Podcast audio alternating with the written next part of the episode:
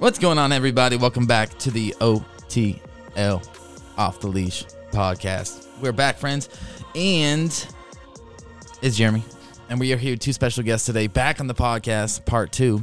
We have good friends, savages, wonderful individuals, interesting, yet amazing. We have Tyler Ackerman, and we have Alaina Anthon. What's going on? Who's going to talk first? Hello. Hello. what's go- what's going on? Ladies first. We're here. Thanks for having us Yes. New- again. The new digs. Yes, back at the new house Smells, Yeah. smells like a pottery barn. in Cape. It really does. It smells nice in here. I was going to tell you when we first walked in. that is all credits to my wife, Yeah. dear. She did a very good job. She Did could she just probably hear leave? us right now. I don't know. I didn't see her, so she's got to be somewhere. Anyways, yeah, we're here out here in K Town, Kirkland, Washington. K-Town, welcome. The new hometown for all of us. I know to the east side. That's funny. Last time we did this, nobody lived in Kirkland, and now we just all happen to live in Kirkland. Really? Nobody. Yeah. Oh wait, yeah, it was It at was my in Shoreline, yeah. It was at my my other house. It was in Shoreline, Yeah. and then you guys all pulled me to the east side. It's kind of happening. I don't know. It's a place to is. be. I love it. Love it over here. I didn't ever think that I would be on the east side, but here I am. I, I felt the same way. I was like a Seattle person. Yes, And now I just like don't ever, ever, ever want to go to Seattle again. at all. No, it's like quiet. It's just it's like a city here still, but it's like feels quiet. So I don't know, just like seems like less traffic. It's less people. Oh, I found her. Oh, she was hiding. She's still here. but yes, I feel like it's it takes it used to take so long to get over here, so it's kind of just so out of the way. But once you're over here, you, you don't realize like you have so much around you True, that's yeah. like much quicker access. that could be it. Because coming from the west side to the east side is like always a hassle. So now it's just like going from the east side to the west side is a Yes. hassle. Yeah. And we have Chick Fil A right down the street, so We do. yeah, Yeah, right, up, right off the freeway. What? It's Like right da- up bro, here? it's We dangerous. don't, we, I'm- don't, we don't ever get Chick Fil A. I've never had Chick fil A before. what? I've uh, what? Yeah, I've never had it. Well, I know where we're going. First awkward after. pause. It's legitimately like two minutes from here. I'm already a signature member. so they're all, they already know me by first name basis. You pull up and they're like, "Hey, here's your order." I'm like, "Yep, that's embarrassing." Chick Fil A is pretty dank. I That's what I always here. hear. It does. I used to get chicken nuggets, but the chicken strips go hard, like too hard. Now I'm just getting all the insides of the And the waffle fries. to- Waffle Yeah. fries. That's them what I always hear. Yeah, I think I've taken you through a Chick Fil A before, like the drive-through. No, Yeah. Probably not. Maybe no. he's just trying to deny that I he eats Chick Fil A. I've I like how you- I, I I'm like- not denying that I've had Chick Fil A. I I know what it's about, but I'm just surprised that you haven't, or I haven't done the due diligence to actually take you. Yeah, I mean that would be a really nice date, if you ask me. I think that should happen soon. Actually, s- s- speaking to this totally off topic, but uh, a little while back, Drake took somebody on a date in Dodger Stadium, and they were like, "Oh my gosh, Drake's setting a new bar for like date levels," and so they took his like his annual income and they compared it to how much it would cost to like rent out Dodger Stadium. And it's like the equivalent of like an average American taking a girl on like a fourteen dollar and fifty cent date. Are you? It's just, just so Chick Fil A. So pretty Duo- much that's pretty much that would Yeah. be like double of that. So basically, just imagine Tyler taking you there is basically him taking you out to like Lumen Field and renting it out for you. so, so he took this girl to Dodger Stadium. and He rented the whole place. yeah, and then he just had a table on the field and they just had like catered everyone's dinner. like, "Oh my gosh, that's amazing!" But it's just really not even a big I deal. feel like at that's got to all. be a terrible life. Like that's what you have to do. It's like taking Yeah. somebody to dinner in like an airplane hangar, just so it's like empty. Yeah, Was there a game going on? nope, just empty stadium. I know it's Interesting. strange, but that's what you have to do at that point to Was impress it dark? somebody. Like that's how you get um, alone time when you're famous. Yeah, it's like weird flex, but okay. You know, what I mean? let's go eat in right field. I don't know. Cool. Sure. Good for him. yes. But anyways, Creative. yes, it is. Uh, it's good to have you guys back on the podcast. I haven't seen you in a while, man. I know lots, a lot has happened since last time we sat down. Last time, had you done your hundred miler yet? I can't No. remember if that was slightly before or after, or do you just did your No. fifty k. He had just I he had just done his 50 mile run around. That's what it Lake was. Washington. 50 miler. No. Yeah. Yeah. You That had just done it. Was that this year? No, No, that was That was last That year. was yeah, last yeah, that was, summer that yeah, we that was that. over a year ago. Yeah. So we probably did the podcast in like it was probably like a year ago. that was a year ago. Maybe. Yeah. Oh no. Yeah, because I sent so you guys, I sent you guys the, the memory on Instagram. Oh, I didn't get that. Did you get that? I think so. Oh. Well, anyways, go we're back here, and Wow, that's you a- doubled down, wow. Tyler. You doubled down, and you went down into Utah, and you ran 100 miles. more or less. I'm was- pretty sure it was exactly. It was miles. actually So- one more. I think it was 101 miles, or was it 99? If it was, No, it Don't say that. No, Don't no, no. say- So don't- No, don't I don't that. even want to say it, but I have to. It was 99. I'm gonna call think. somebody. Like 99.4 miles. I have a weird memory for numbers. That's I messed just- up. I'm pretty sure yeah. he, he walked Okay, another. the walk back to the Yeah, car made it totally. hundred. Okay. And every time he walked to to a car in there, you know, Yeah, it's all good. I appreciate the backtracking right now. Yeah, I'm sorry. 100 miles Burst your bubble. since last time. Uh, let's talk a little bit about that, if you can re- even remember. Oh, man, it's, it's so far back then. Well, I remember. Was it as difficult as you thought it was going to be? Um, I was really nervous going into it because I remember I was injured. So this happened in what? In May, Uh, it was April. April, and so I remember I had an Achilles injury going into like end of February or no, early February, and I was like, okay, if I'm not better by the end of February, then I got to cut it off because you know that that that's not even training, getting ready for a, a race and a hundred mile race and Yes. um, in April. So I felt better. So I was super undertrained going into it, and um, I didn't really have high expectations. I think just finishing it was the goal, and um, I it was successful. Like I didn't really hit any um, any huge roadblocks. I mean, it there were some pain caves um, that I met, which you know is natural when you are running a hundred miles. But yes. nutrition was on point, dude. I was eating like a king. I can only imagine. Oh man, because I, cause I get super nervous about you know nutrition and stuff, especially on the longer run. Because like if you roll an ankle, fine, you get a scrape, you can bandage it up. But when it's in your gut, you can't reach it. So is it one of those things where you're like so hungry? It's kind of like when you're so hungry that you start eating and you realize like you can't eat that much.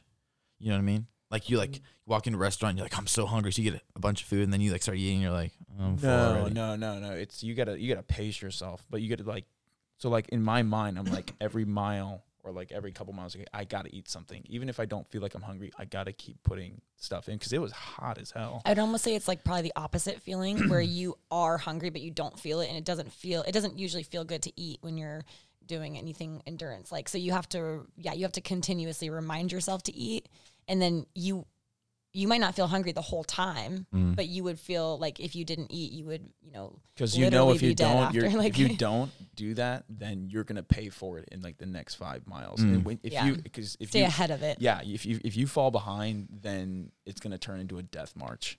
So what the rest of percentage of that run do you think was physical to mental? Like what percentage was what? Oh, good question. Oh man. Um I would say the last like 30 miles was kind of a mental block when Elizabeth first uh um paced for me from the 50 mile aid station and then from when I met you cuz I you saw me get angry of that last uh You meaning Alaina, because it definitely wasn't me. Yeah, yeah, Alaina, yeah. Right, Just, we just for the remember. listeners, so we're yeah, clear. yeah. Because I remember, yeah, Alaina saw me get angry because there was this one part. It, it was like the last. You, you paced me for the last 20. twenty, but there was a portion. It was like a mouse in a never meant ending maze. oh I remember Because yeah like you could like, I could never get into a rhythm because like every like 100, 200, 300 feet, you would like do like a a U turn. It Oh, was like like it's kind it of was like, like switchback. switchback, switchback, switchback. But it wasn't going up. It was all flat. Mm. And so it was super rocky terrain. You got cactus everywhere, trees. It was beautiful, but like when you can't get into a consistent pace where you can get like a flow state, like Mm. like every turn, Where you turn your brain off, you have to constantly like yeah, like Mm. redirect, slow down, speed up, climb over a rock, go down. It just you could I could never get comfortable, and I was just getting so angry because like seven miles for like like It was a runners- seven mile loop. Yeah. yeah, seven miles is isn't that bad when you're just like consistently at a right at a, at a good pace. But when you're like slowing down, walking, like pushing yourself up, like crawling down a boulder, like it just is was time consuming. So just it really got in my head. It was like this little, so there's like a main kind of road, and then there was like this little loop that you do that goes around this. It's like you're on top of like a mesa, like a flat. It was thing, pretty like dope. cliff. Yeah. It was really cool. So if you were just out there for like a day hike, you would be like, If you "This weren't is the running a most 100 mile beautiful place ever." It would have been and legit. and it's like and so that was my experience because I had just started and I was like and I kept like going over the edge like taking pictures I was like this is so cool and he was like fuck this like I'm I'm out I just don't want to like be here anymore but um yeah it was just it was like little ups and downs and then just like very zigzaggy and super pretty but also not like there was yeah you could get no rhythm Yeah. going Yeah. That's when you get into Mm. like that flow state and then you just feel natural and time flies and going back to what you're saying about uh, nutrition and food, like having something to do every like couple miles kept my mind focused on the short term and not thinking about like, oh gosh, I have to go run another 40 miles. Right. Um, yeah because that loop that that you got angry took a on while. Well, that was like mile like what I don't know, eighty five to ninety two or something like Yeah. that. So it wasn't even it wasn't like the end end. Otherwise, I think you would have felt good because then there was another little loop that was the end, and then you felt good. Yeah. And on that loop, he ran fast, and like we passed like six groups of people. Nobody was running at that point, and he was running. Everyone's like, "How the fuck? What are you? How are you? How are you moving like one. that?" He was. He just got like a second wind Hmm. and uh, and that was mile like 93 to the end. So Dang, he ended on a, on a high note. Yeah. Yeah. I'm always thinking because just how much of just like life itself is playing mental games. You know, like how often can you like change the framework of like the way you're viewing something? Because Mhm. really, I think it's almost like a like a Rubik's cube. You know, where like you have to just keep turning it until like the whole side is like blue. It's almost like like a radar gun that's like looking for it and it locks on a target. It's like bing, bing, bing, and you're like, yes, you know. but it's how much of that can you do on a consistent basis? Life, sports, you know, physical activity, and something that came to mind when you're saying that was Colin O'Brady and the the training that he does um, with doing stuff like in Antarctica and like really cold stages is like the frustration that comes in those times. So he'll like um, who, who was he training with? Um, the guy down in in Oregon. He he smashed the pull up record. Is it Mike uh, Castle? Mike Castle, yeah. Or is it Mike McCastle or Mike? Mike McCass, Mike McCastle, yeah, yeah. Doesn't it? Yeah. Um, but he has him put his hands in like ice cold water until like you can barely feel them. And we all know that feeling when your hands are really cold and you're trying to text and it's like no, Doesn't he- work. he, like, yeah, so he has him do that, and then he has him work on a Rubik's cube because he can like barely turn it, and so it's like getting yourself past the frustration point of like I can't do it. Like your brain's saying one thing, but your body's saying another, and having to consistently like change. Um, I think a lot of it is changing your expectation of the moment. You know, because I think um, that I think for me recently that's just been a big viewpoint change is like the expectation of of the moment, the person, the situation, and usually the frustrations happening because of a false expectation. Um, and so it's like when you say like you're really frustrated, you know, it's like what's the being frustrated is not helping anything at this point. So I just need to adjust it. You know, I set my pace at this, and I'm just gonna smash at this pace. You know, um, and so those those things are always those mental blocks. You know, especially for somebody I would say like you who, especially in the in a athletic form, I would say rarely comes up against a big mental block.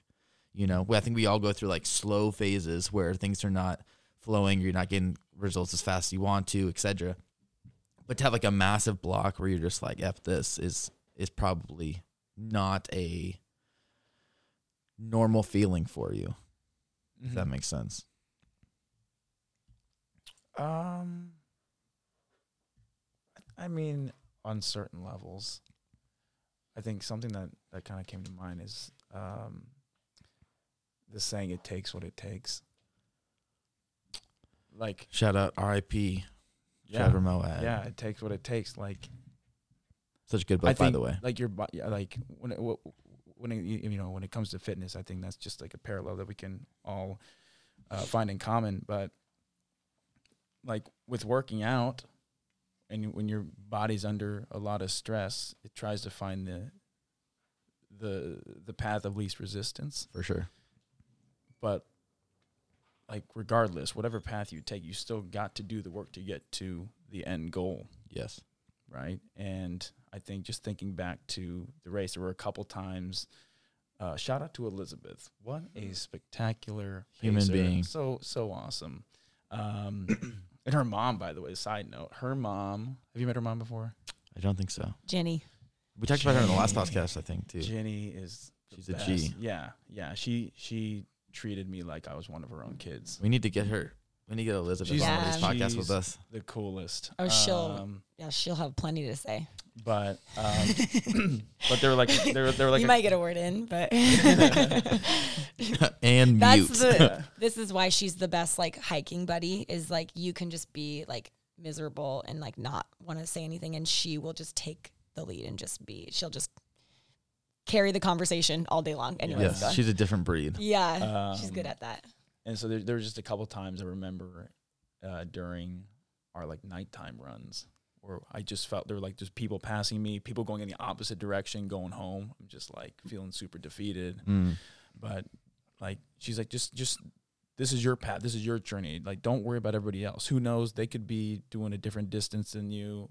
Who- Who knows what their story is? But like you got to get to the top of this hill. You got to get through this this last loop here. Like there's no shortcutting it. Yes. So, um, yeah, like just like embrace and try to find, learn something about yourself while you're in it and not try to like shortcut your way out because at the end of it, you want to know that you gave it everything you had and like you, you conquered this portion of the race. Mm. And so that kind of brought my head back into, you know, being present with where I like I currently am and not look too far ahead because that's where I get defeated too when I have to look at the gap that's between me where I am now and where I have to go and then all like the uh the thoughts that don't um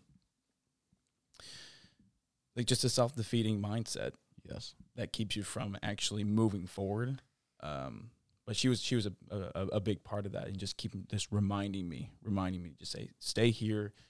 We, if we need to stop, we'll stop. We'll get some food, but there's no what no one's gonna come get you. Yeah. Like we're not. No there's one's no coming there's, to save is you. no Uber out Yes. in the desert. There's like you got to do this. Like if you got to crawl, you got to crawl. If we got to stop and sleep for ten minutes on the trail, we'll do that.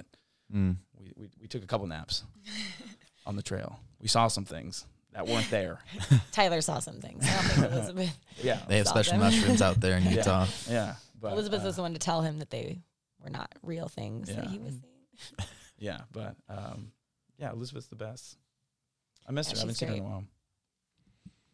Yeah, one of the uh, um, quotes that I've been chewing on is this quote that says, "Most people don't succeed because they give up what they want most for what they want now." Mm. Yeah, that's good. hmm Really good. Like I've been chewing so on that for for true. Months. Yeah. Like really anything, apply that to anything, and you're like, it really does boil down to that.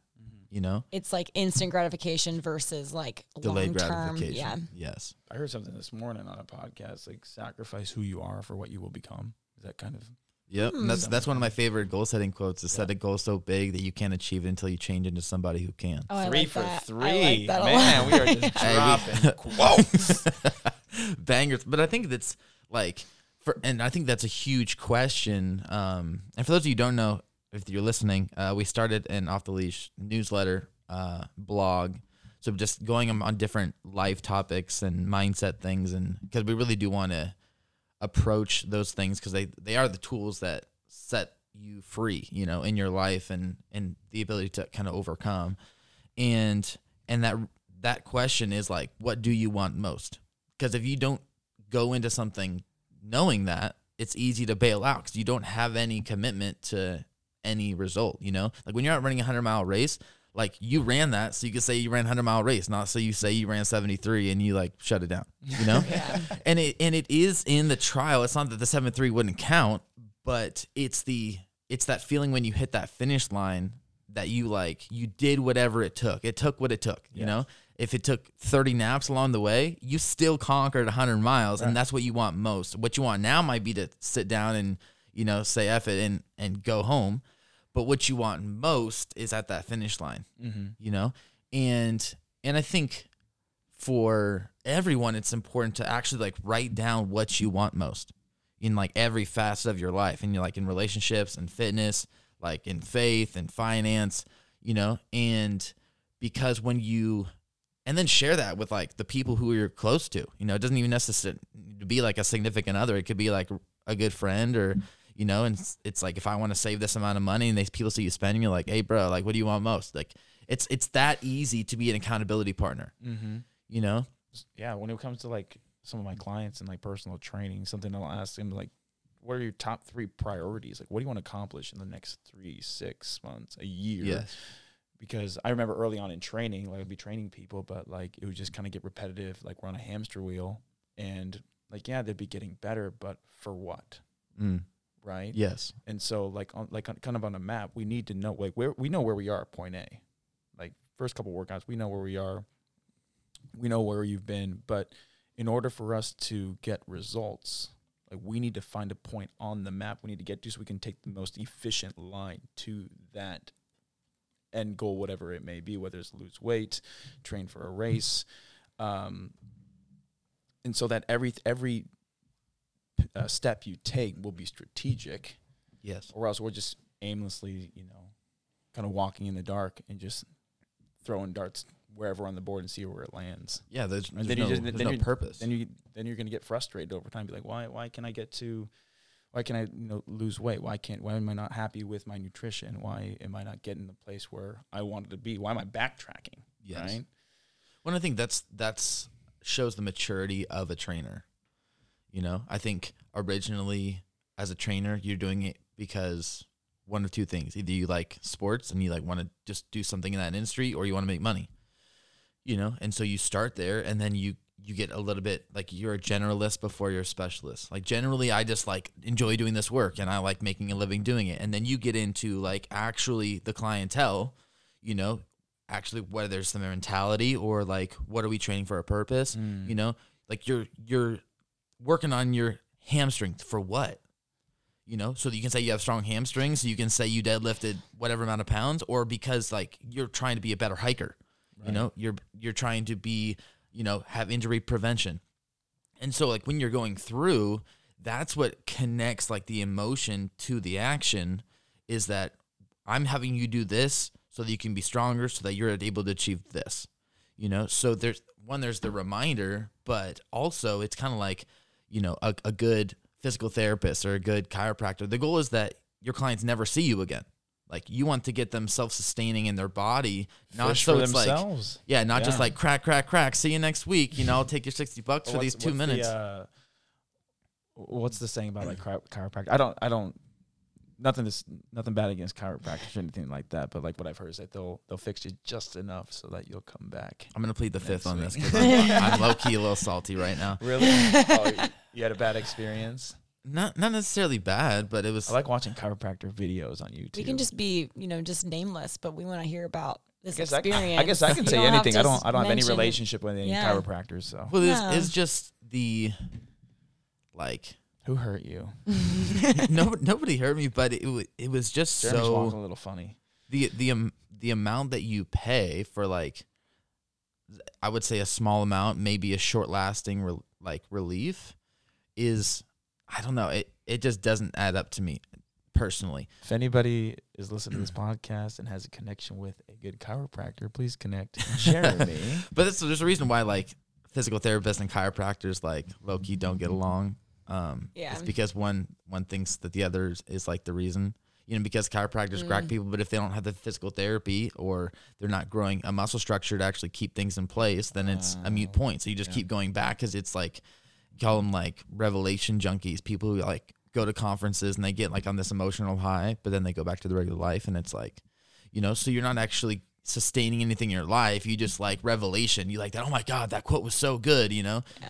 and and then on the on the flip side, they're like, you know, well, if you do physical therapy, but you know things are out of place, then you know Mm. you're gonna have problems either way. And so Mm. instead of like working together, they're like, nah, we're the answer. Like, nah, we're the answer. That really Yeah. just sounds like they do need each other. But I've only, I think I've only ever heard the physical therapy side of of that too. Like I knew there was like a feud there, but I've I've heard the physical therapist's reasoning, yes. but I haven't heard the other heard it the other way. Well, and, and it's just like it's such a flash in the pan, and and as hard as like we work for our money, you know. I don't know. Maybe it's just that. Like I work, so, I work so hard, and then just to walk in and like hand somebody a bunch of money, and they'd be like, "Bing, bing. All right, see you next week." And you're like, "All right, Yeah. well, that felt good, but like I could have dealt without that for Yeah. the amount of money that it took to pay you to do that." Right. I don't know. But anyways, we can we can move on from that situation.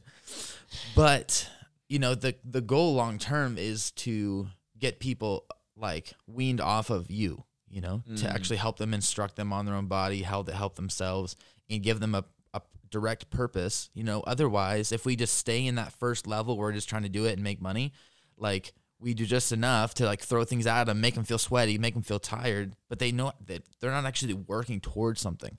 So like what is the actual measure?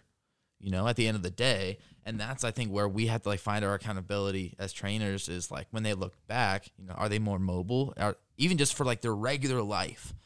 You know, are you rolling out of bed better? Are you able to pick things up, like turn your body? Like, are you feeling stronger? You know, and from that, obviously, you get more and more close with specialty work, whether it's sports or like bodybuilders or people who are like working towards a significant weight for a reason, you know, CrossFitters. But it really is important that we have the vision for them to say, like, hey, we're starting you off here and we're going to get a little stronger so that we can get here and why.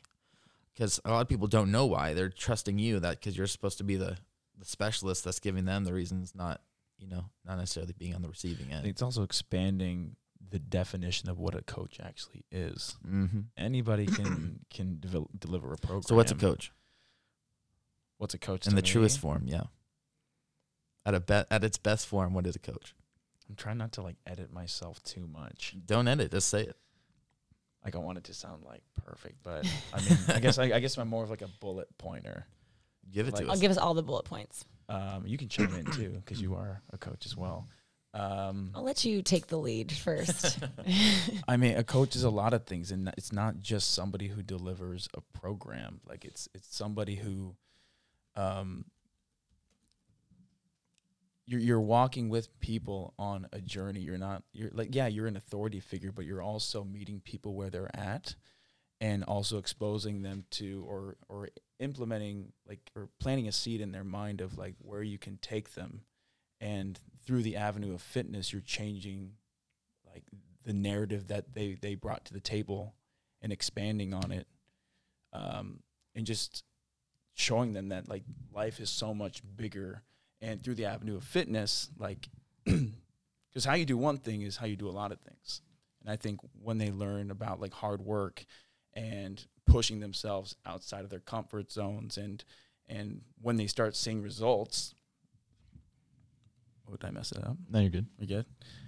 I think they can take what they learn about themselves and apply it into their relationships. They can apply it to their business. They can apply it to uh, their friendships, their marriages. It, it's it's cool how it can expand into different spokes of their life. Mm. So the coach is just a facilitator for um dramatic pause. I think they, sh- they they help facilitate a space for people to be their truest self or bring Mm. out the truest self. Because when it comes down to like hard work, like I, I see it like you know as a coach at Orange Theory, like there's a point there where people get to during a workout where like their titles, their their job titles, their their past, like nothing else matters. It's just it's just them. Mm. And so like if it's just you, okay, like what are you made of? When like when it's just you, when you're at your most tired, that's where the that's where the work begins. That's where your truest self comes to the forefront, comes center stage. And so I think it's it's also a big reality check for people. Like when times get hard, do you take the the easiest way out? Do you bail? Do you, you know, try to escape? Or are you someone that kind of stays in the flame and and kind of questions like what they're truly made of? Mm. And so I think that, I mean, as for myself, that's that's kind of why I really like trail running or doing long distance runs. I haven't. You know, it's it's weird. I've today I went on my first run in like a month and a half because I've been so busy. But um, because trail running and, and and doing ultra running and stuff like that, it is it exposes like the truest form of of Tyler. Mm. Like when you're in, like 50 miles into a 100 mile race, like I know I'm not going to call Landon to come pick me up. But it's like my job title as a trainer, like there, the, nothing else matters. This is just the truest form of Tyler when I am in the most pain. Like, how do I show up? Mm.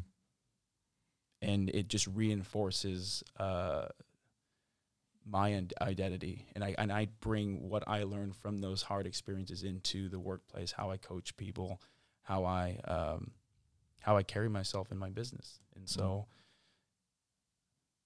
I guess does does that help define? I didn't I didn't. I didn't really give a, a one word answer to what a coach is because I, don't think it- it's it- possible it's, to. it's, No. it's yeah there's it's so many things that goes into a coach, but um, did you want to expand a little bit on what a coach is? I f- feel like you No, you, covered a lot no, there. no, yeah. no, no, no, no, no. Alaina, what's a coach? Oh, Um, I feel like I'm probably gonna re- re- repeat a lot of things that, Ty- that you said, but in that Tyler said it, but in my own words. So, oh no, I feel like so on the spot here. all right, so okay, so first of all, going back to what you were talking about, how like you get into coaching either for money or because you like fitness, you like sports or whatever, and um, there is people who get into it for the money and and that's fine. Um when you do get into something for the money whatever it is though it's like that will always be a job. So it's like you can you can see a lot of coaches out there that are kind of in it for the money because those are the people that are like working for the money and maybe they're irritated when the money isn't there or it's like it's really um I think it's just really hard to keep yourself motivated if you're not, you know, if you if there isn't anything else keeping you there. But I would say that most people probably start from like a place like that and then they kind of grow with their clients. They grow with the people as they as they coach them. Um yeah, so I don't know, I guess I would kind of like describe a coach as a mentor in a lot of ways. Um I don't think that you necessarily need to be like somebody who is like more physically capable than all of your clients, but you have to like be able to offer them something that they don't like that they don't have yet. So whether that's like more mindset, some sort of like different mentality or or maybe just be able to like provide some whatever physical mental advice to them. Like you have to be able to kind of bring somebody someplace, Mm. you know.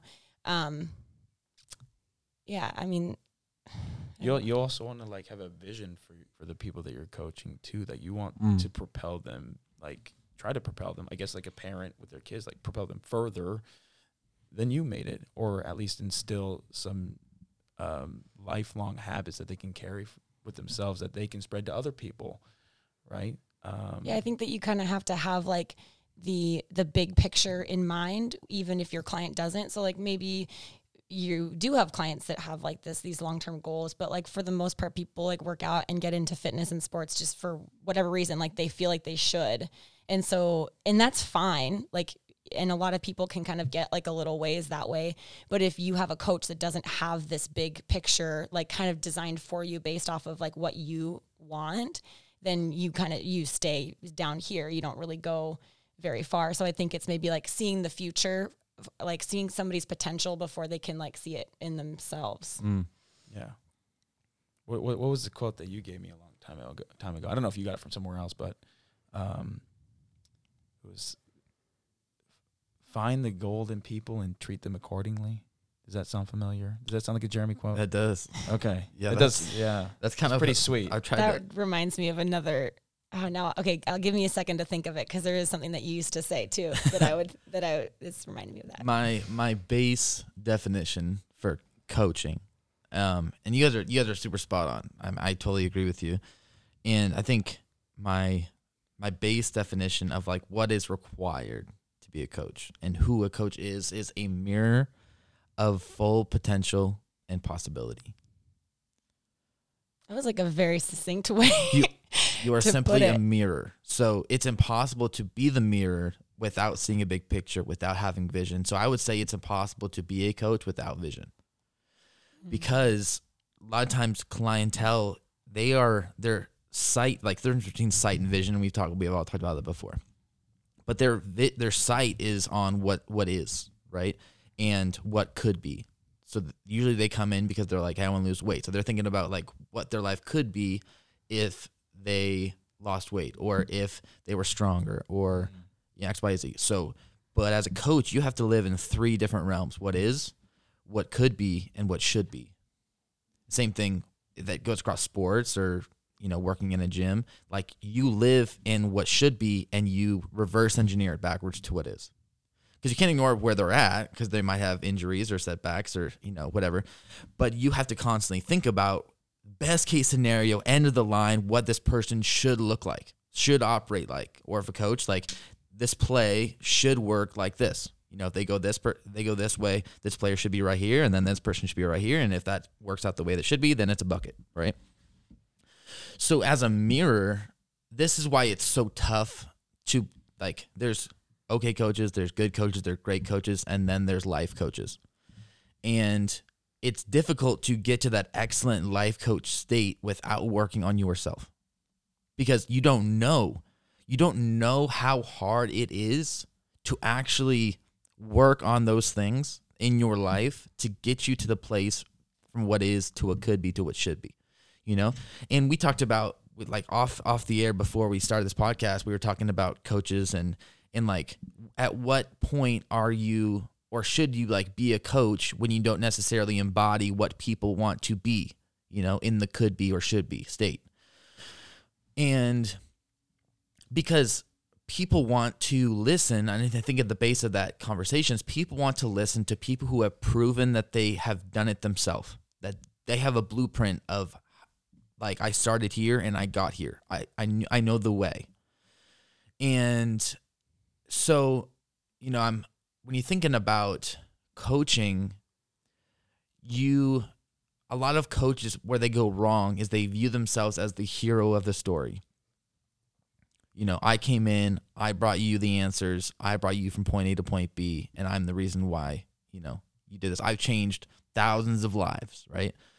And we all we know people like that, you know, but there's there's so much humility that has to go in to like truly affecting somebody's life to be able to say like at the end of the story, I actually want all of the emphasis to be on that person. You know? And that's tough. It really is tough. But you know, it's there's nothing more empowering than being able to hand people tools and then to run with it. You know, that's at least for me, that's the rewarding part of like listening to all the podcasts and the books and like working on myself and just thinking about all the different ways that I could say something to try to get it conveyed properly. You know, so when it when it gets applied and that person gets to take it and they start applying in their own life, I'm like, man, that was so freaking worth me doing the extra work. Mm. You know?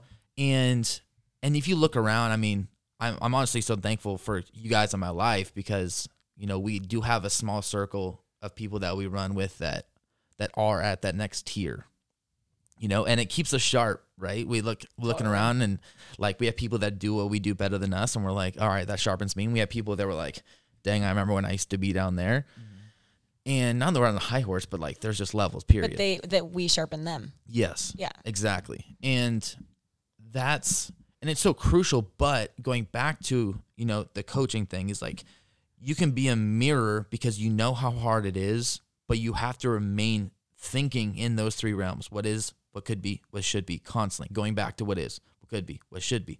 And um, do you did you remember what you were thinking of before I go into this next piece? It's completely gone now. Oh, okay, perfect, perfect. There's um, nothing happening anymore.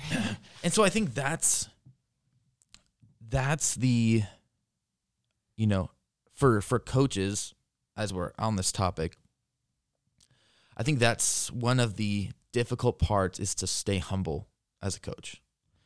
Um, and not even not even in our career, not even in the gym, but also how it affects our mindset outside of the gym. You know, when you go and it's it's a good feeling to walk in and have grown adults of all shapes and sizes and backgrounds and income levels like drop on the floor and give me 20 and they just do it, you know? That feels good. And then until you like go home and you're like, "Hey babe, I need to do that." And she's like, "No." you know, immediately like without even thinking it subconsciously you're like, "What do you mean no?" You know? Like I just had all these people that like sit and listen to me uh, as if I'm like the best scholar, like learner of all time. Yeah, Elaine, Elaine would throw a pan at my head. Yeah, like like don't you don't you know who I am? Like like you really do get that without even thinking about it. Oh, You know? totally. Yeah. And and so you have to like constantly go back to like the humbled state to being like, why am I doing this? Like, you know, it really is to empower other people. Not I'm not trying to become the source because you don't want to be the source. Mm. Period. You don't want to be the source, or you will never ever escape. You know, you want to empower people to go do their own freaking thing. Like if you start a gym, people are starting gyms outside of like perfect. That's that's what we're here for. You know, Yeah. you're to change lives, and if the goal is changing lives, then why would you be upset about somebody going and changing more lives? You know, that's what exposes these like companies that view view people as competition. You know, and I could talk about this. uh, Obviously, you can tell I'm a little bit passionate We could talk about this my for hours. because you're only the thing is like you're only concerned. Me and Patty talk about this on this podcast plenty, but you're only concerned about the people around you in the same vein as you when you are not confident in what you are putting on the table yourself. A hundred percent. So when that happens, and that happens to all of us, right? Like people go in stages where, you know, I'm feeling a little slow and Tyler's looking real fast. And I'm like, well, damn, I could either be like, yo, Tyler, slow down. Or I'd be like, yo, I need to get my ish together. And, and that is the, the humbling point where you have that teeter totter where you can now start surrounding yourself with people who are less than so you feel better or you're like, hey, I need to go to a new level. That uncomfortable feeling. I have this really cool quote. It says, whenever I feel uncomfortable, it tells me that I need to learn something. So when you start feeling awkward or when you start feeling like you don't belong in a room, the first question that like I try to learn to come to, it's really tough. But the first question, instead of being like, ah, I need to get out of here, is like, no, I need to sit here. I need to marinate in it. What do I need to learn? What's making me uncomfortable? Who do I need to go find a resource for that can actually make me feel more comfortable in this state? Because a lot of time it comes from you know not having the knowledge or not having the experience so you don't belong or you know but when you like in your spirit when you know you belong you know and that's what you know sets us apart is that we may not be there but like tom bill you would say like your superpower is your ability to get better at anything hmm. period. So when you know that if i apply myself to something that thing's getting done. I might be the best at it period you know you have to stay in that state. Like marinate in the like uncomfortable position which freaking blows. It blows. And but that's what makes you great you know? So there's um you guys have any thoughts on that? Yeah, totally. or I was just it kind of reminds me of like when I yeah, I mean just like like the the work that I do now, like training at Orange Theory. And um and like it's I've been there for a long like I've worked at Orange Theory for a really long time and it's it's easy because it's like so comfortable, you know? And it's like you can go to work and feel like a really big fish. But then what is that like how is that that's not helping me anymore become better um especially when i don't i don't know it's like i have to really seek out other people that push me that like help me get better at work um, or get better at my job and like help and and then i it is so uncomfortable to get yourself into those uncomfortable situations. And like that's something that i'm like kind of trying to do right now is to like really allow myself to like get uncomfortable and ask questions and and just and know that it's okay to like not know yes. everything you know because like how can you? But um yeah there was should be a conclusion to that but it's kind of just gonna trail off. Right no, you're, there. that's So- it's. So I know exactly what you're talking Yeah. about because you do feel like a big fish because you're great. Like you're great at what you do. You're an incredible athlete. People like look up to you. You're like, dang, I just want to be like Alaina. Like, I I've heard people say that. You know, Want those Alaina What? arms? Who are these people? Need their like, phone numbers. I, exactly. I need a list. Okay, my self confidence. No, but it's true, and especially because I've done Orange Theory for a long time. I've coached it and I've taken it for a long time, so I've had a lot of physical progress in Orange Theory. So I can so easily take somebody through a workout and know when to push them, like know how to push them, because I know exactly how it feels. Like I've been there. Um, and I've yeah, I've just done it for a long time that I'm like very comfortable in that in that role now. And then you do feel that validation from people who like look up to you for that. And like that feels good. And so it's so easy to like be tempted to stay there. It's so hard to like decide to not stay there. When it's you know? and it's the the big fish is your reward. yeah. You know, It And- will and- happen again And I yeah. after after education and progress in a different direction. Well, and I think I don't think that that feeling is bad. Like I honestly think that that is reward because of how hard you've worked. You know, from the get go, is you worked so hard. So it's we've all seen bad coaches, you know, and the effect that that has negatively. We've all seen great coaches and, and the impact that it has. And that big fish is because you've done the hard work that people like, you have people's full attention. You have the respect, you have their honor, you know, and they show up because you bring them value. And and it is tough. Like I'll say like stepping away from Orange Theory, like it's been kind of tough because Yeah. the question I think this is an, I think this is an important question um, that I've been pondering on a lot is uh, and if you haven't read a Gary John uh, yeah Gary Mark Bishop book, I highly encourage you to do it. One is uh, unf yourself. I'll save you the expletive. this the the next one is stop doing that shite. Like and he's and he's uh from Scotland, but he's honestly I'm I'm addicted to his stuff right now because he just keeps absolutely absolutely 100. Like base value, none of this like just think positive stuff. It's like no, you actually have to like eat the freaking terrible feelings. Like that's that is what is. You can't ignore it. Like you have to like actually soak it in. And one of the questions that is uh, posed is Are you who you think you are?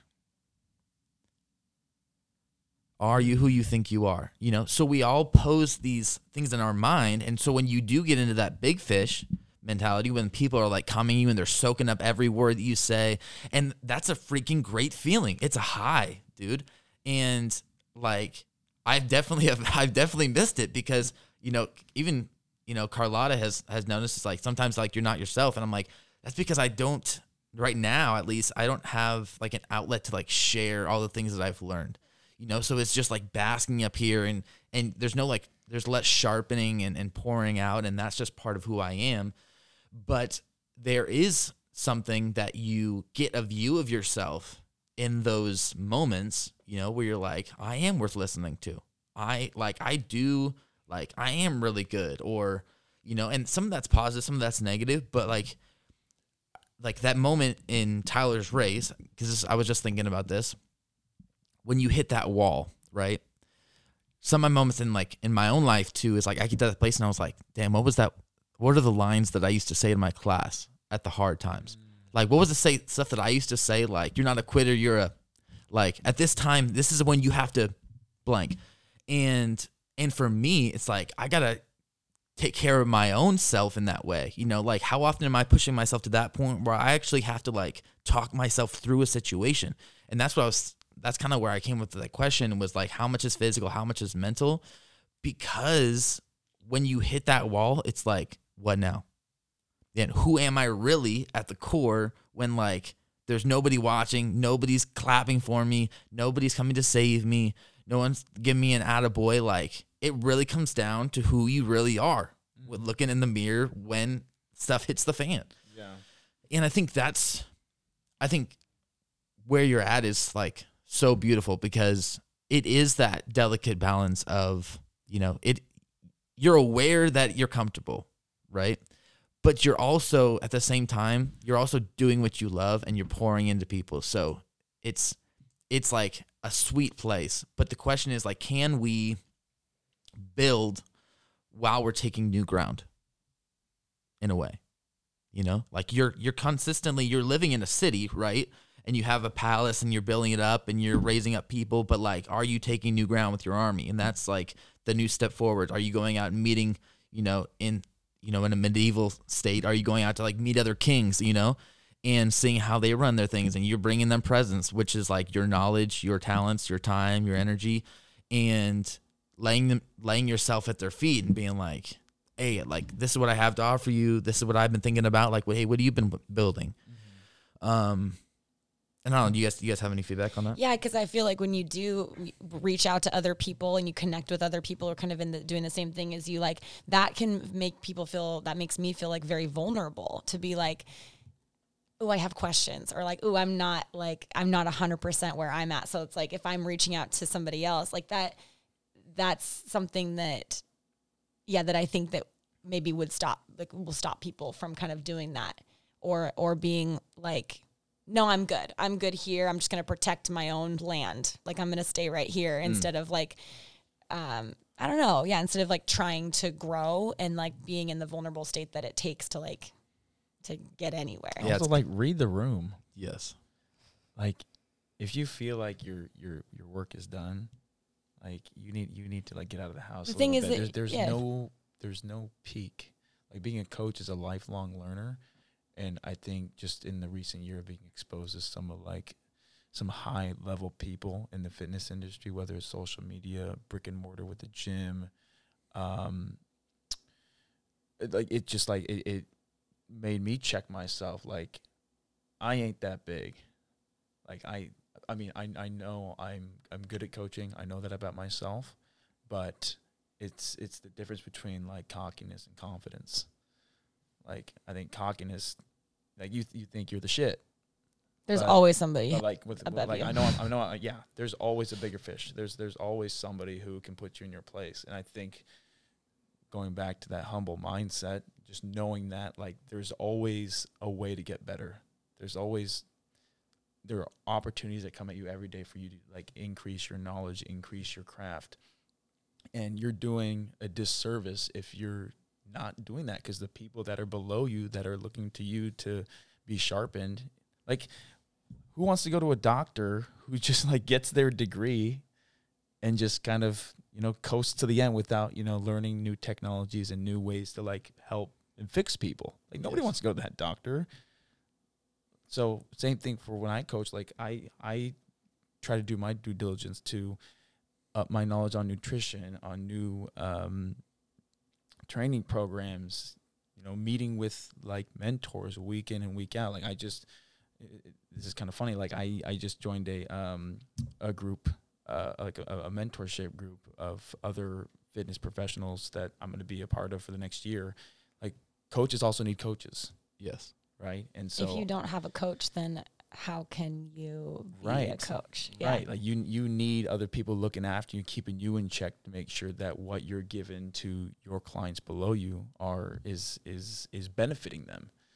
And so um yeah, I think this has been a big, a big year for me to just like seek out knowledge from other people and it has definitely humbled me because being comfortable at, at like an orange theory um you know for for a couple years there like i you know your your ego feels pretty big and it's not a bad thing. It's just your like i can walk into a class whatever template if they change it up like i'm good to go. Like i can just take one peek boom i can i can deliver a good class.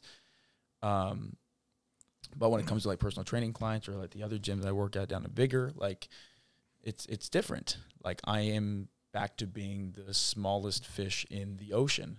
And so like it forces me in an uncomfortable place but like i gotta deliver. It may not be the best every time but i know i'm getting better and better and better. But um, also knowing my place because there's always somebody else that that is better than me.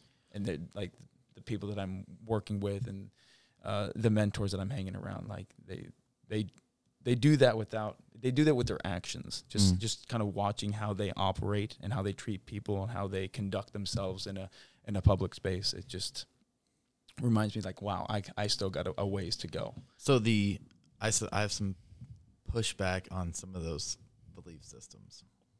Ooh. Not allowed. Everything I say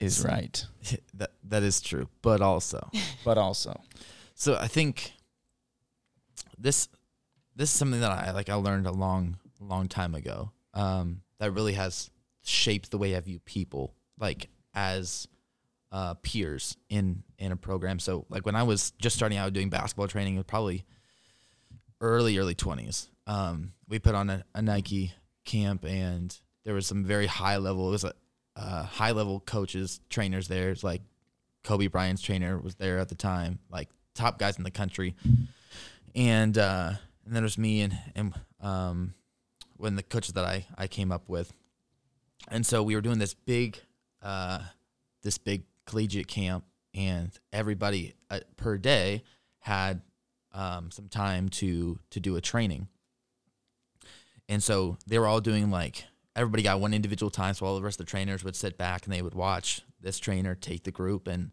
and I'm sitting in the back like, yo, this is like these are the top people, period, you know, doing it in the world, and uh, you have that moment where you're like, one, like I don't belong, like I'm terrified, you know, like what if they what if they don't like it? What if they like look at me like a bum? You know, what if they don't? And and so the more I'm doing it and I'm watching, like I just start changing my mindset to like, no, I belong here. Like I'm here because I belong here. I'm here because I do what I do at a very high level and I probably do some things better than these dudes do it. You know, in some areas they're probably way out of my league, you know, way farther down the line, education and you name it. But other ways, like I have something that they don't have.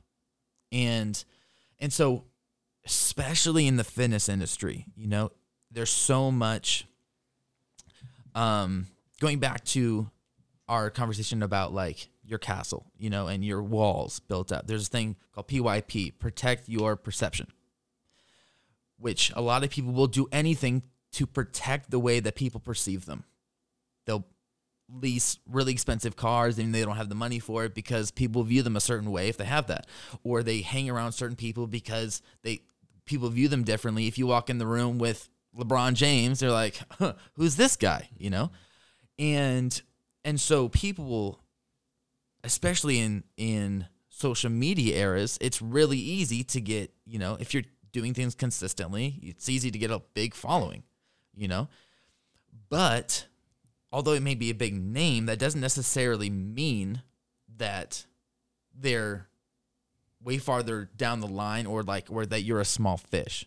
You know? Because I would propose, I know a lot of people that you kind of been around recently, but I propose that you have something massive that they don't have.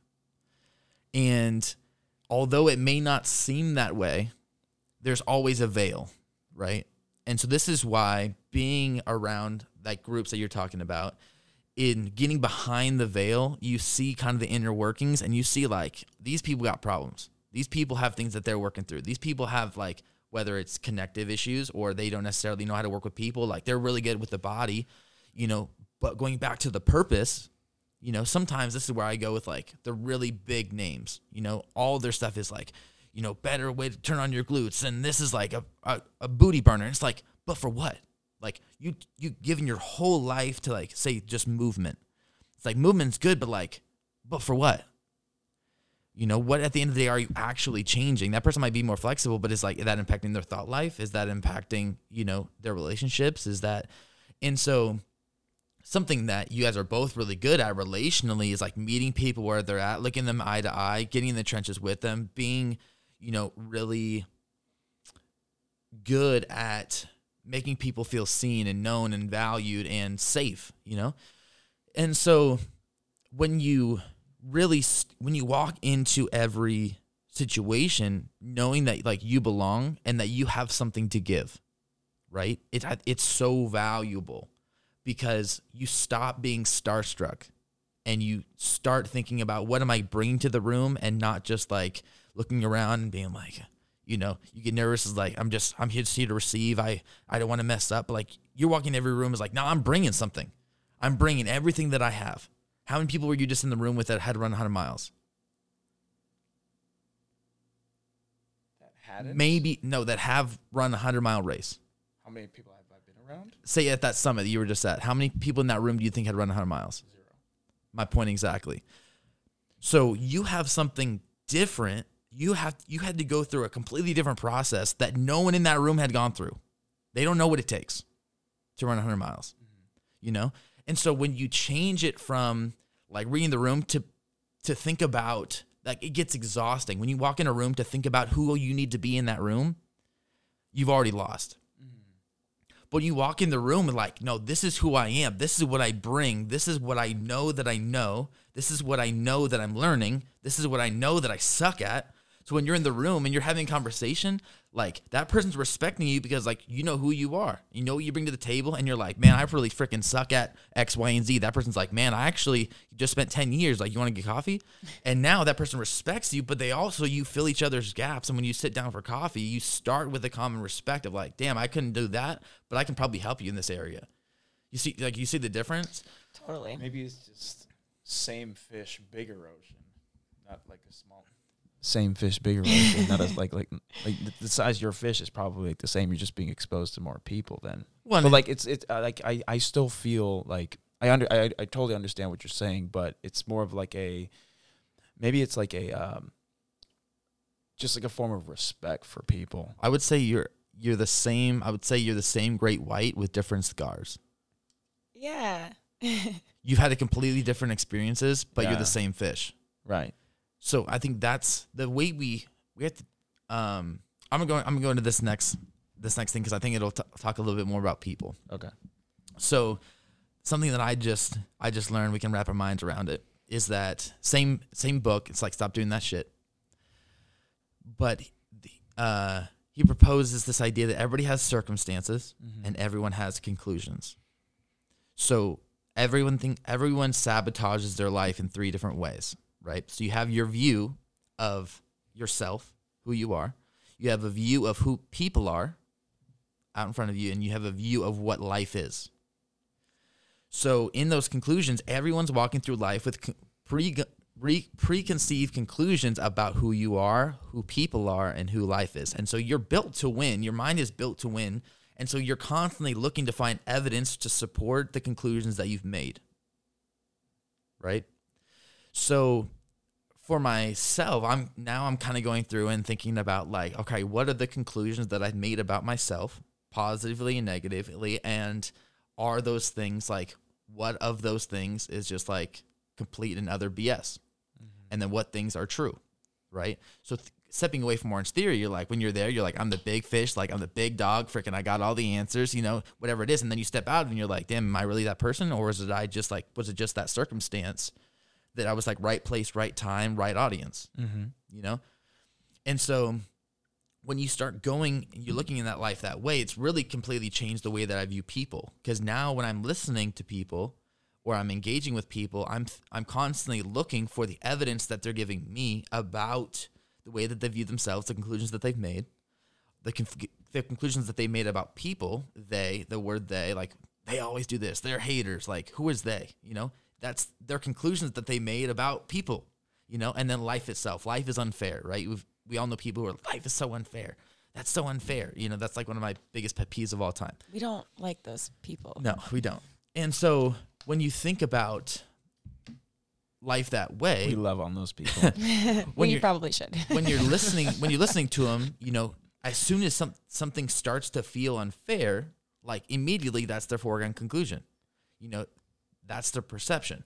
And so I think it's important now for us, you know, when we start we apply those conclusions to our situations.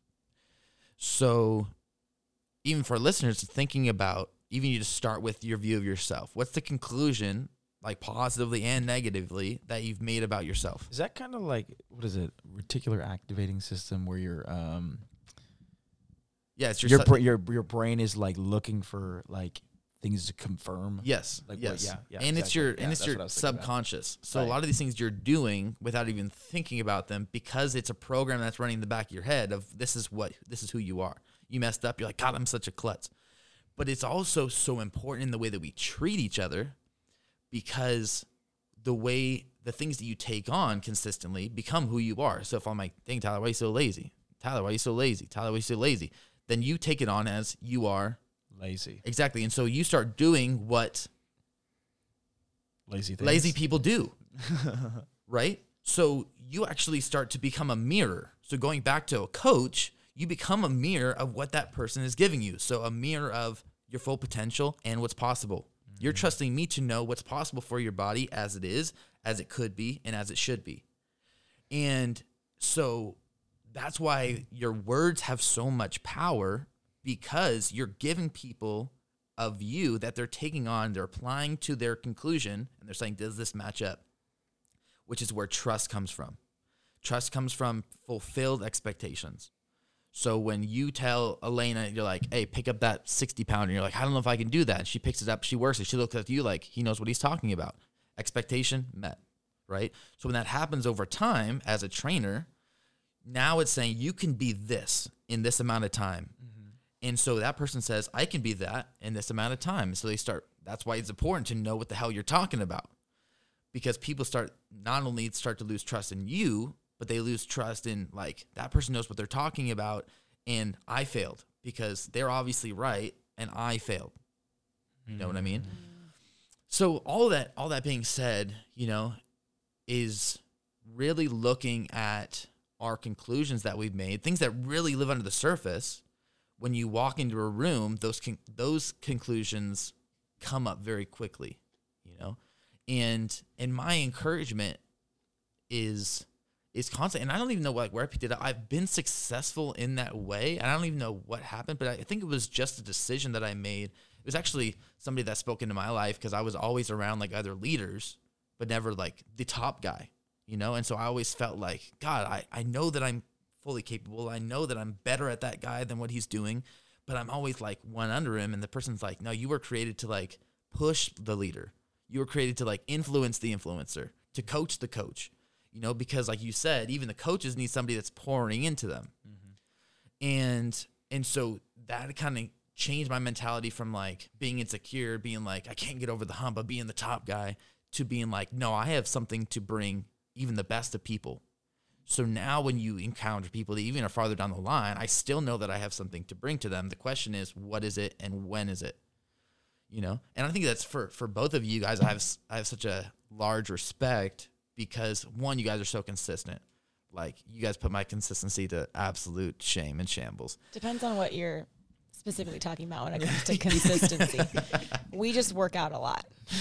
Well, and We just kind of live in a gym. Yeah. Yeah. one and, and you're consistent, you know, in the way that you are and who you are, you know, and and so I th- I think that a lot of times you guys undervalue what you bring to the table because you guys are constantly thinking about where can I grow, what can I do better, you know, and those things that are next. But at some point, like you put your stake in the ground, and that's why like the three relationships we talk with at OTL are you know, having somebody that does what you do better than you, having somebody that you're in the trenches with, which you guys are great at. It's even better that you're a couple, and then having somebody that's a little behind you that you're helping, maybe, and even hoping that they surpass what you've been able to do. Mm-hmm. So you remember that you have something to learn, you have something that you're working on now, and you you remember that you have something to share. You know, so it, it I don't know. reminds If, I don't know if it's like comes down to like a.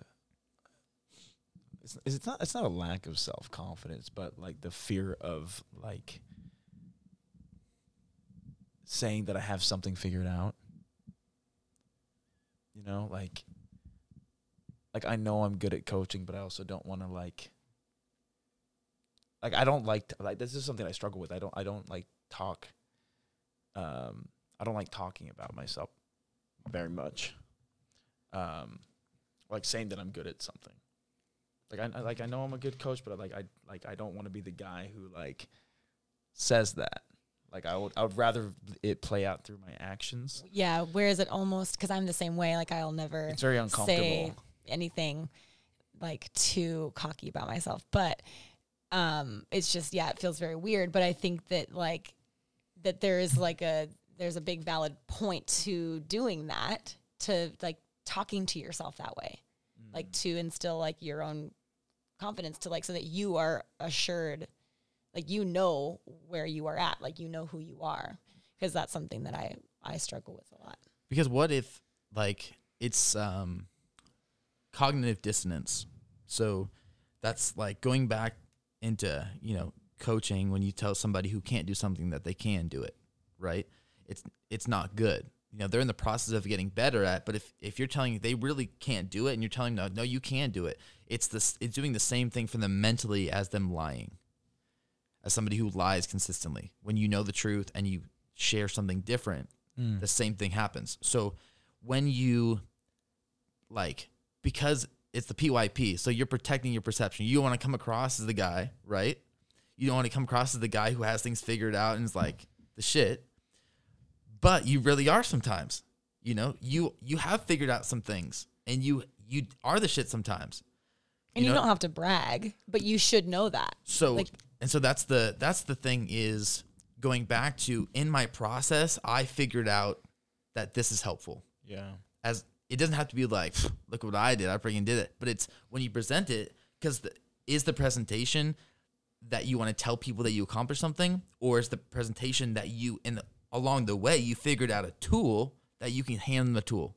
I was able to accomplish this because I figured out this, and and I want to give that to you Right. to help you figure out what you're going through. Mm-hmm. And so the flex is okay because people are like, dang, he he got that.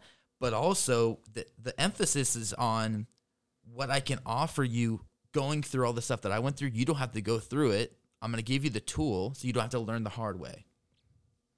And that that's the way that you get through that like protecting your perception because you, have accomplished the great things. There's nothing wrong with with saying it, you know, and that's that's like I think the hard part for all of us is really figuring out what the perception that we're protecting is, and one, are you that person that you say you are? If not, make the adjustment, and two, like not being afraid of being the person. You know, there's nothing to be ashamed of. We all, nobody, I don't think anybody that's come across you has been like, this guy is an arrogant prick, you know? You, you know what I mean? Not, nobody. Like, you are one of the most humble people because you don't like talking about yourself, Yeah. but you're downright savage, and people need to know that, you know? All the people that you've been around that you're kind of, you kind of walk in, you're like, dang, like that person's like a big person in the industry. They're not coming in like, yeah, you know, I've done a couple of things and I'm working on a couple things. No, like you respect them because they're like, nah, like I I get this thing done. I execute. Like Yeah. you've seen me execute, and because I freaking worked hard for it. Like and you have. Yeah. You know, so you're selling yourself short of like all the things that you've given, and that's why there's nothing wrong with being the big fish. Like you freaking worked your ass off to get there. You know, and so you get to enjoy the spoils of the things that you're able to offer because of all the things that you've learned. The only problem is like if you put your stake down there and like you never move on. You retire. You, yeah. Yeah, and you and you just kind of coast it out. I mean, even you want to coast it out, that's fine. That's what you want to do. If you reach the level you want to reach, perfect. You want to be comfortable, perfect. But I, I don't think I know anybody that's as uncomfortable being comfortable as you. You know, like you're constantly working for something new, for something harder. Yeah, because there's like there's never like a end place to get to. And Yeah. so whatever level you are at, you always kind of know that. And then you just kind of know that there's so much you are missing out on if you decide to be like, "Nah, I'm good. I'm good here." Like I don't know. Yeah, I don't I don't think I know a coach that would like actively make that decision, but it's probably just a passive decision that a lot of people do kind of end up doing that kind of stay in the same place for a long time. Yeah, and it's. I mean, I just like I said, I have so much respect for both of you because the way you guys go about your business, you know, and and your relationships and figuring things out, and like honestly, just how much you guys have grown from the beginning. Who was it? Um, Tanner Mailer. Love that guy. I was I was with him yesterday, Tea time. that's actually how me and Tyler met. It was a birthday party for his sister. But um, he was just saying like how much he's blown away seeing like all of your stuff on social media and all the stuff that you've done. Because he, he was like, I remember in high school, like when you were in lines, like he Tyler would be running, but it's not like he was like breaking any records. And then now you see him out here like just freaking smashing. And It's just crazy what people have What the potential say to do. I remember in basketball, I'd get so many blisters. Like I'd be the guy that just like has tape. The first time All that I went, feet. well, maybe the second time, I don't know. The one of the first times that I went for a, a hike with Tyler, he like fell, like, When? like in, it was like in the mud, and like you like it was like Oh, a yeah. and um and it was with me and Elizabeth. Yeah. We've given Elizabeth so many shout outs on you, this you- podcast You now, but also need to mention he- how athletic I landed. it was not. it was very. It Did I did I get mud on me? y- uh, yeah. Oh. Yeah. Well, I- Are I we don't- talking about this? We're talking about a different I- thing. well, yeah. I, I thought I caught myself pretty well, well. I don't know, but Tyler it has was, a different it was a- recollection of It was this. a different. No, not different, the- here's the the, right point of the recollection. story. It was a different body than the body that you have now, and and yeah, you've Look at that you've body. come a long way in a lot of ways. That's an interesting parallel. He he I probably think- he probably could have gone. I'm trying to boost up the confidence. You know what though? I don't know. You, I mean, I see him at home. I see him at his most confident, and I know we can kind of like bring him, bring him down a little bit. That's sometimes. probably true. Everybody everybody has their at home moments. Yeah, yeah. I like. I know the, the what really goes on in your head. I think. But it is but it is cool. Thanks, babe. but it, but it is cool thinking like about like the the evolution of Tyler Ackerman. You know, when Ain't like, done. from when you like for people who knew you before that I knew you to like coming in and I like when people are just like flabbergasted like I didn't see that freaking coming, you know? No, that's yeah, And- that's the best. That's I mean, that really is a cool testament to to how hard you've worked, you know, on a consistent basis and doing things that you wouldn't have to do, but you've chosen to do them. Just thinking right now, like I, this, this makes me uncomfortable. That's good. It's weird. I like making you. Like, look at my arms. Look, look, look at him. So, I look know. how Yeah, why are you defensive- He's all- he's all- My like arms this? are crossed right now. He's all balled up. like, I know somebody. I remember like the first time you ever coached. Thank you, though. Thank you. That means a lot. You're you're most welcome. First time you coached at uh, Shoreline, came over. I'd been hy- hyping you up for like two weeks. I'm like, like, bro, you guys better freaking show up. For Tyler's coming through. He's the real deal. And I was like, he's way better than me when I when I was at his stage, and uh, and people. So people came to your class, and then afterwards they're like, like I swear he was he was like he was like you, but like different. And I'm like, I was like, I'll take that as a compliment. 'cause I was Just, a little, just a little darker. I was, I was like, "It's Tyler's Tyler's got the juice. No, it's true because I know that especially when you first started coaching, like, well, and like more so to that point, like Tyler is somebody who thrives when he has a mentor, like somebody that he really does admire to look up to, and like that has always been you, at, like you know, especially with Orange Theory because you were like his first kind of role model when it came to coaching, and and now obviously still you, but like other people as well, and and that kind of has helped him grow. But I think that he definitely got a lot from you because he really admired the way that you would like run a class. When it's hard, it's hard to start something that you're passionate about without having any idea what it looks like or sounds like or feels like. What I would get know? give myself credit for is I'm really good at like mimicking, or or, No. or like adapt or like adapting no, or like. no, no, no, no. What do you mean? It's a cop out. That's not a, no. Like no, I'm not saying that I'm like I'm like copying what You- you- Jeremy did, but I, but, I think but he's I know saying- I know I can see what works. I think he's saying I- he's learned. He kn- he's. I will say, in a like kind of a better way, I think is that you are great at learning and applying. Like you're Yes. a quick, you're a quick learner. I think is what he's saying. Like taking it on, it's like okay, that works, and applying it, and then finding his own style within it. Because I've also seen what doesn't work. I'm like, okay, I'm gonna, I'm gonna take that. I'm gonna take that. That doesn't work. I don't like that. That's not Yeah. me. But that could work for me. And then I kind of make it my own. Just so having like a role model like Jeremy, and other people like Josh to see what like he brings to a class, and also what uh Paige and Elizabeth, like all them, like see, because I can I learned a little bit from every everybody, a little bit more Mhm. from Jeremy because we spent a lot of time together, but um, just taking what I saw work for them based on how like the the members responded. Well, I think that's well. that's to that point, you know, um, as far as like coaches and, and humility and learning, like you, even in life, you have something to learn from everyone. Everyone. Yeah. Everyone has gold. Everyone has something that you need to learn from. Everyone has different experiences than you. You have something to learn from everyone, even bad coaches. Like you said, that that does not work. I will not be doing that. you know, or you hear you hear like a vocal cue and you're like, hmm, I like that. Like that gives a really good picture. you know. And then there's like great coaches where like you pick up on their energy or you pick up on their way to maneuver a situation emotionally, you know. And and I like when I started coaching, uh, Leanne uh, sent me this video of like one of my first tryouts, and I'm like, please delete that immediately because it probably But was like, no, don't. it like it's great to see yourself when you start. You are right. right. You are right. But it, but also I probably like I'd have to like watch it like this. I couldn't. Yeah, I'm Yeah. glad that I watched it by myself in a very dark room, like late at night, because I was like, oh god.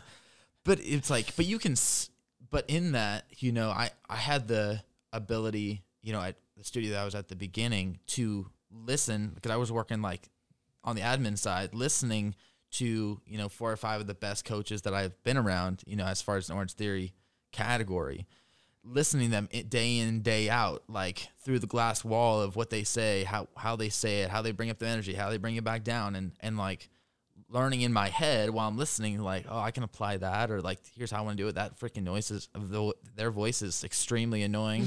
Like remember to not say that mm-hmm. you know? And and so when you go in you like have a general idea of how you want to come across you know? How you want to apply your ideas and your energy and when to like bring it up bring it down. And and that's that's a fun that's a fun excursion. It's like i know some people get in a hard space of like who you coming in after. Um like when i know one of the studios elizabeth had just started coaching and she took over like the classes that i had for a couple years. Like they were like my people. Like i bawled my eyes out when i left them. Um because we had just built like a great rapport, you know, and, and they get used to me and then somebody else comes in and and I like have so much respect for Elizabeth, you know, and and so leaving there multiple times, like I brought everybody together and I was like, listen, Elizabeth, the person who's coming after me is not me. And I can't allow you to expect them to be me because they will not be me. And so you're doing them a disservice. You're doing yourself a disservice by anticipating them being me and them not. You know, they have their own thing that they bring. They have their own value. They have their own style. You know, and the way that you guys were gracious to me, you know, I need you to be gracious to them. And if I come back and I hear that you guys weren't that, I will come back and smack some people. It will be bad for you guys. Yeah. yes, and so that because like you lose when you don't when you don't have a mindset and I think a lot of people at the top level of trainers they get in a mindset where they only run with a certain crew like because they don't want to roll with people who are less than because that will take away from the way that they're perceived so that over time without even thinking about it, they only respect the people that are at their level they'll even talk to people that they're at their level like you know when you talk to somebody and you can just tell that they don't respect you you know what I mean? Like someday you'll be as good as me. You know, just that Yeah. feeling that like literally irks me to my freaking bones. I can't freaking stand it. Like I just have to walk away because that it's like the ultimate disrespect. Um, and and so you get to that point where like you only want to be around the greats, but like how how are the people who are less than supposed to learn if like you're not willing to to help them? Um, but you you just lose so much in life when you only want to be around the things that you want to hear. You know, that could preach a whole other sermon, you know. Yeah.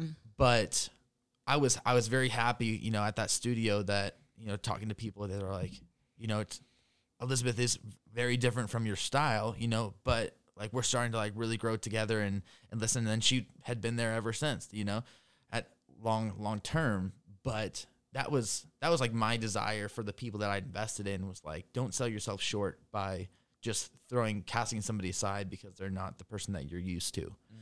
Um Yeah.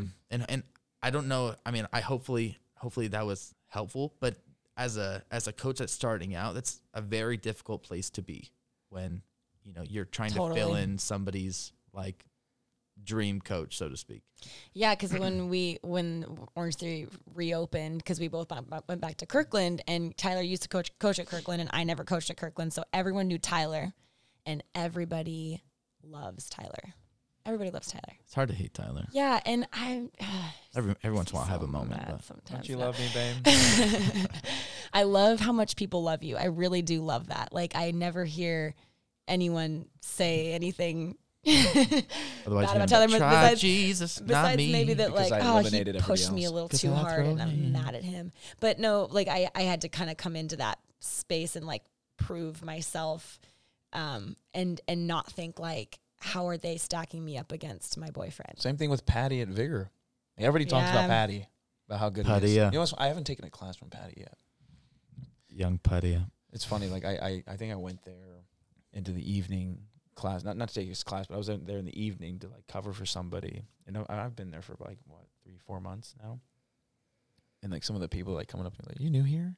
that Like, just is like a do you know hit here? to the Like, ego. do, they- do you need, do you need help around? You know where everything is? Like, bro, I'm on the staff. yeah, I'm on the staff. I know what I'm doing. I need to come take a class from Patty. I haven't taken. He's taken like two of my classes. Have you not taken a class from him? Uh. uh Everybody, I'll- like everybody, everybody class from him speaks the world about Patty, and I still have yet to yeah. to take one. I remember one time, Pat. This is like the very beginning before we had even started off the leash, and we had just been like throwing around these ideas. But there was uh, somebody who was overconfident that used to come to my classes, like thought he was the big dog.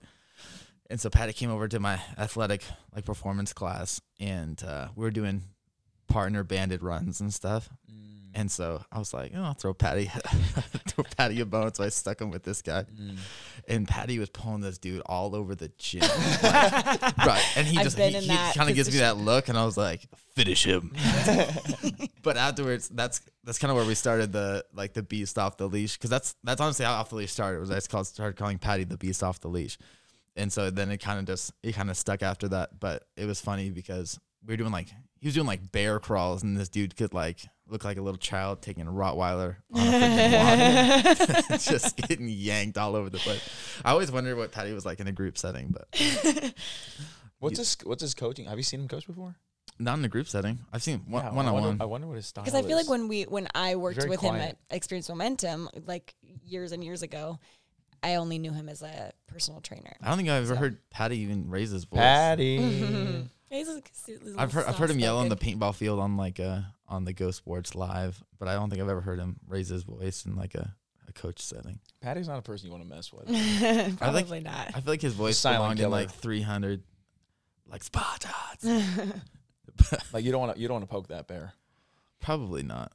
He's he's got some, he's got something in there He's got for a you. quick. Put him on the leash. He's, Okay. he's got a quick trigger finger. I remember taking over for Josh at Shoreline because Josh would be like Warriors. Mm-hmm. And I'd be like, I am not Blood in that the guy. water. I was, I was like, I will sound like You a are little not that boy, guy. not the guy, pal.